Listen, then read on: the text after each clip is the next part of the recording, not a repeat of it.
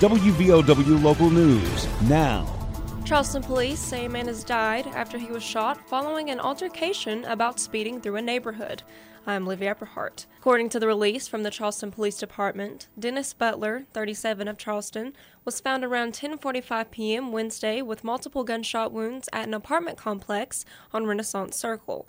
Officers say their investigation found that Butler was approached earlier that Wednesday and confronted about speeding through an apartment complex while children were playing.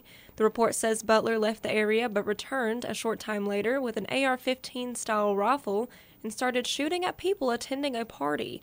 Officers say a partygoer drew a pistol, fired at Butler, and fatally wounded him.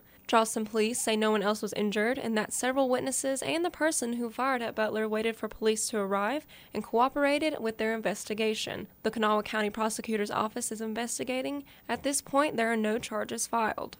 WVOW Local News is brought to you by Logan Regional Medical Center. I'm Tanya Crubb, Director of Acute Inpatient Rehab. Logan Regional Medical Center, always here for you. Hi, I'm Dr. Wright surgical podiatrist from Logan Regional Medical Center. Always here for you. I'm Romel Mitchell, Executive Secretary. Logan Regional Medical Center, always here for you.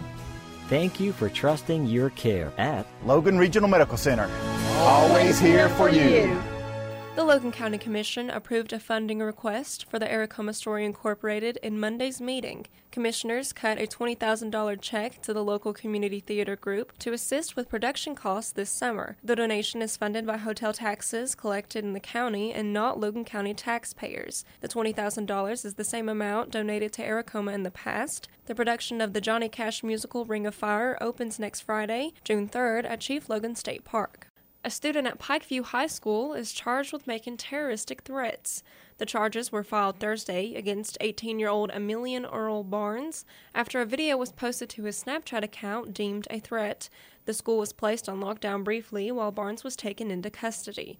The video featured pictures of a number of Barnes's fellow students at Pikeview with their heads circled, crosshairs drawn on their face, and the word dead written on the picture, according to state police. The criminal complaint indicates Barnes told school administrators the post was only a game. The investigation trooper also noted the video had been seen by multiple students at Pikeview High School and was posted to other social media sites. Barnes was arraigned and bond was set at $20,000 with a requirement of home confinement. The West Virginia Lottery surpassed the 1 billion in sales according to the West Virginia Lottery Commission.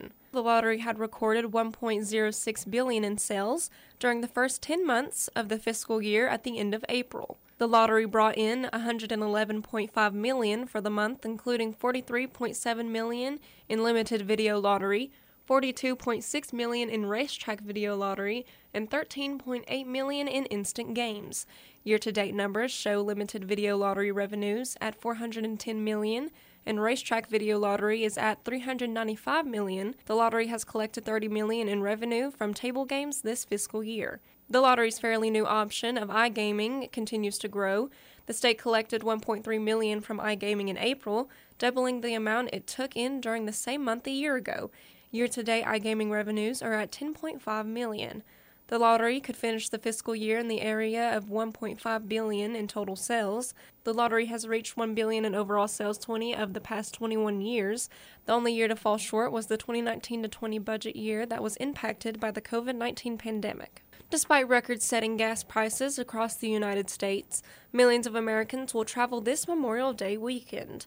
According to AAA, 39.2 million people will travel 50 miles or more to their destination, an increase of more than 8% from last year. West Virginia motorists should expect to see an increased presence of troopers and local police this holiday weekend. The leading violation in West Virginia is not wearing a seatbelt.